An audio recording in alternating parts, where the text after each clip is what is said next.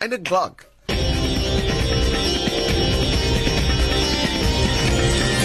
Lotus FM News with Sudisha Naidu. Good morning. Deputy President Cyril Ramaphosa says trade agreements that South Africa has entered into with international trade partners are meant to benefit the country.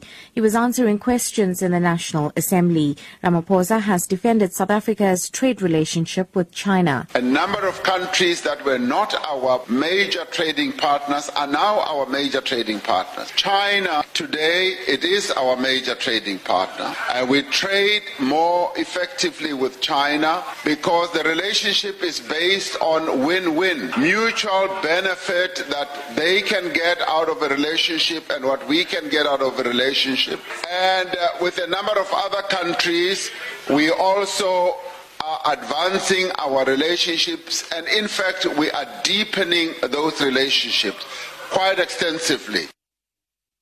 The city of Cape Town says 16 injuries were reported last night to the Joint Operations Centre during Guy Fawkes celebra- celebrations. The city's Director of Law Enforcement, Robbie Roberts, says 10 minors and 6 adults sustained various injuries, mostly to the hands. More than 500 law enforcement officers were deployed to 12 sites to monitor the public setting off of fireworks. Sir Roberts says the most problematic areas in terms of overcrowding and traffic were Strandfontein, Maidens Cove and Tableview, but no serious incidents were reported.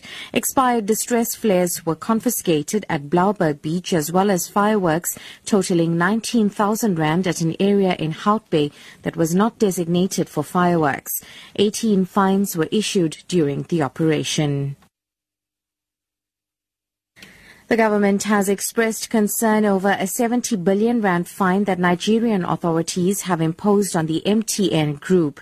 However, Minister in the presidency, Jeff Radebe, has told reporters in Cape Town that this will not affect the cordial relations between the continent's two biggest economies. He says government hopes the talks between MTN and Nigerian authorities about the fine will bear fruit. The fine follows MTN's failure to, for failing to uh, deregister illegal SIM cards. The President of Nigeria is very serious about fighting corruption in his country. As we all know, the cabinet has not yet been appointed by him, so this issue is in compliance with the laws and the regulations of Nigeria.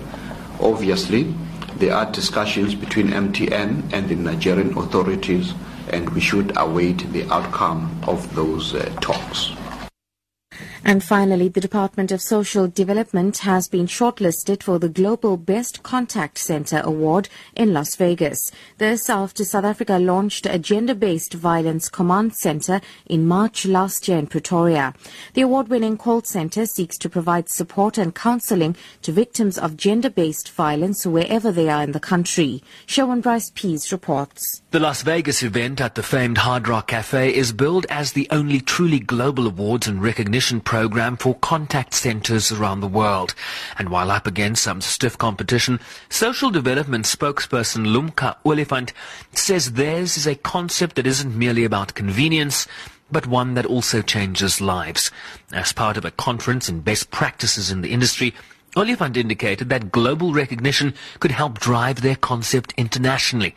Given the 10-hour time difference with US Western regions, the winners will likely be announced early Friday morning Central African time. Sherwin Bryce-Pease SABC News, Las Vegas. Top story Deputy President Cyril Ramaphosa says that trade agreements that South Africa has entered into with international trade partners are meant to benefit the country. I'm Sudisha for Lotus FM News. Morning Rush. Time saver.